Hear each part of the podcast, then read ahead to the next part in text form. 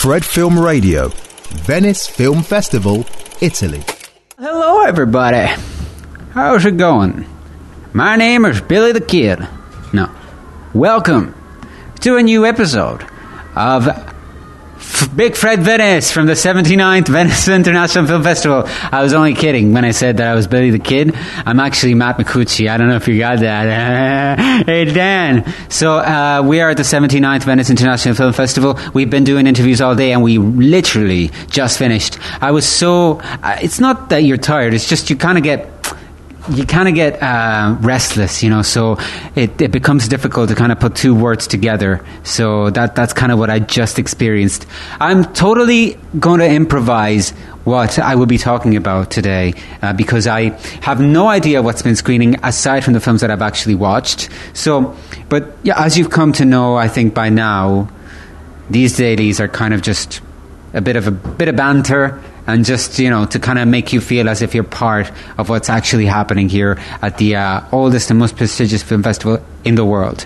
Um, I have no support either, and we'll have to be making it short. So uh, I'm going to begin with a film from Orizzonti, uh, the, uh, of course, uh, I guess, sidebar um, section of the festival. Very interesting. You can find, you can see... very interesting films at it, including Victim, which is by Michal Blasko, who I'd already interviewed years ago. Uh, and he returns to kind of familiar grounds of this film because it's a film, a film that really covers topics of immigration, of discrimination, and specifically focuses on the story of a Ukrainian woman and her son who uh, live in, uh, I guess, I don't know.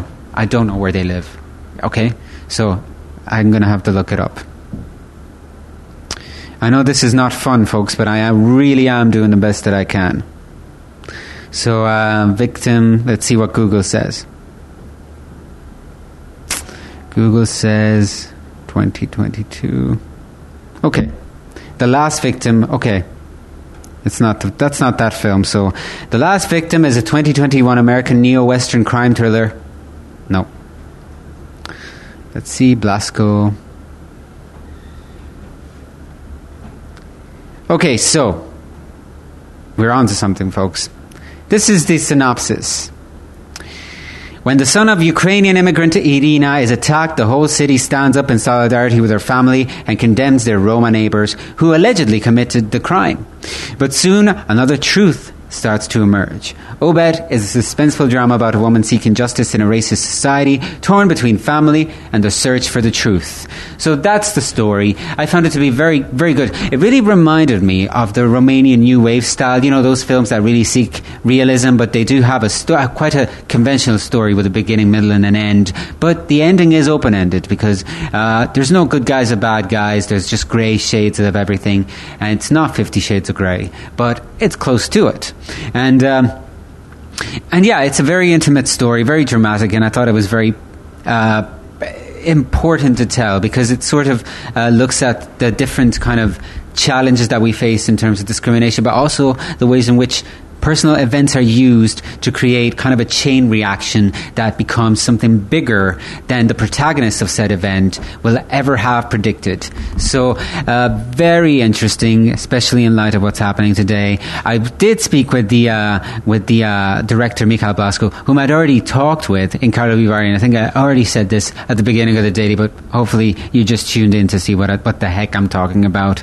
Uh, And that's it. That's the film. That was my review of it. Now, what's next? I don't know. I honestly don't know. Can I get any suggestions of films that I can talk about? I don't know if I can talk about The Eternal Daughter. Can I talk about The Eternal Daughter? I think it's embargoed. I have no idea what I can talk about. What can I talk about? I don't know. I don't know. I can't think of anything. Can anybody help me? What are the big films that have been screening in uh, in Venice? Oh, come on, please, give me give me a hand. I'm all alone. What are the interviews that were done yesterday? This is awful. This is the worst one yet. Okay, I'll tell you what. I'll tell you what. You know, screw everything. We're going to go this way. We're going to talk about some of the films from the parallel and independent sections. I just realized that I've been asked, I was uh, kindly asked to review a film about from a, a strand that we never mention. Do you know what that is? Not Notti Veneziane, which actually translates to Venetian Nights. Yeah, so uh, it's called Spacca Ossa. I was asked to review this in English, to, to say something about it in English. So this is what I'm falling back on right now.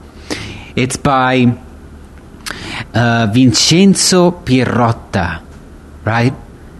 And uh, yeah, let me see if I can find a synopsis of it. Uh, synopsis, because I don't like to do the synopsis myself.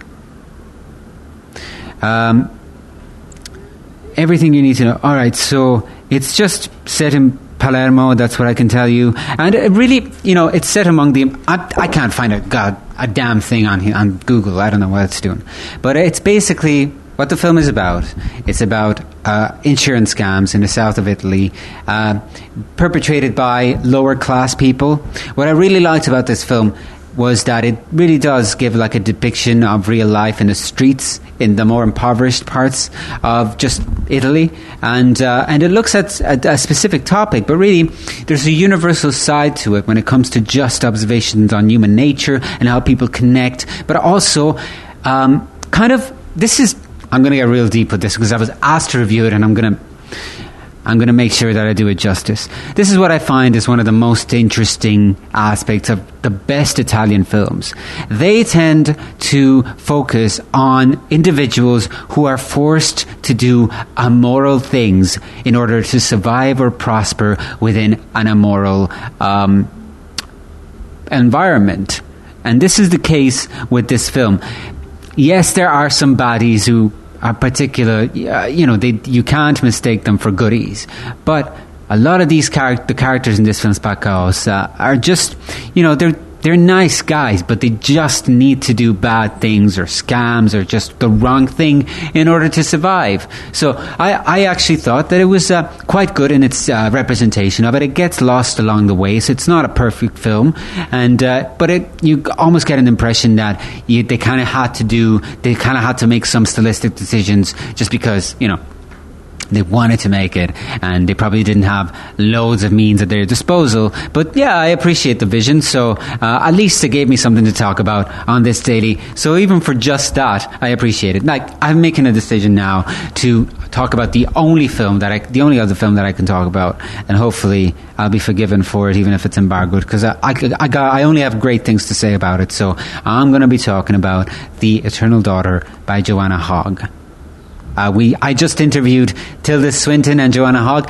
If you can call it an interview, I just asked them a question and then they had to re- rush off. So it was really funny to watch them kind of just sprint in here and then sprint back out because they just didn't have the time. You need to get ready for that red carpet.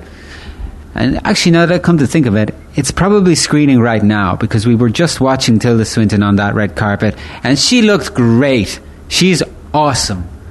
Now, I, she's great. And just to be in her present presence was inspiring. Uh, The Eternal Daughter, definitely one of the best films I've seen at this festival. Uh, along with the, the Banshees of Inisherin, it's really uh, the top top film for me. I mean, if I was to n- not watch any other films uh, at this festival, I can go home happy just because I saw these ones. Very, two very dark films, but in different ways. This film by Joanna Hogg kind of revolves around a trip that a mother and a daughter decide to kind of uh, go on in this haunted hot- hotel in what appears to be uh, the British countryside, but really in a nameless place. And uh, we just had a disturbance from Filippo, Filippo Guarna, the only guy who can possibly give something to this show, can also destroy it, apparently. And now... And now, uh, The Eternal Daughter, yeah, so uh, they take a trip to this apparently haunted hotel where the daughter, who's, I'm guessing, in her around her fifties, and her elderly mother go there. The, the elderly mother used to live there. She's got lots of memories, and the whole point of them going back there is because the daughter is a filmmaker who's trying to make a movie that's kind of based on her memories of the past attached to this house. I don't want to say too much about it, but I should mention that it's billed as a ghost story, uh, kind of mystery suspense drama. Um, but if you're familiar with Joanna Hogg's films, and I am, and I love them, they're not genre movies. They're very profound studies of just um, real, real emotions in life and just the way people carry on about their ways. But it, very important. Um, another thing that I identify with Joanna Hogg is just her amazing way to film spaces, which is why she's kind of like, I guess, regarded as one of the top architectural uh, filmmakers in the world. Uh, and if you watch a film like um, The Eternal Daughter, you see that this imposing building of this hotel really makes is, is a character in the movie. But even more importantly, Tilda Swinton, the great Tilda Swinton, ba- plays the double role of mother and daughter. And she's great. I mean, she doesn't overact. She's finely attuned to what she's doing. It's a really sophisticated performance, but just with nuances that really allow you to understand and even believe the differences between the mother and the daughter character.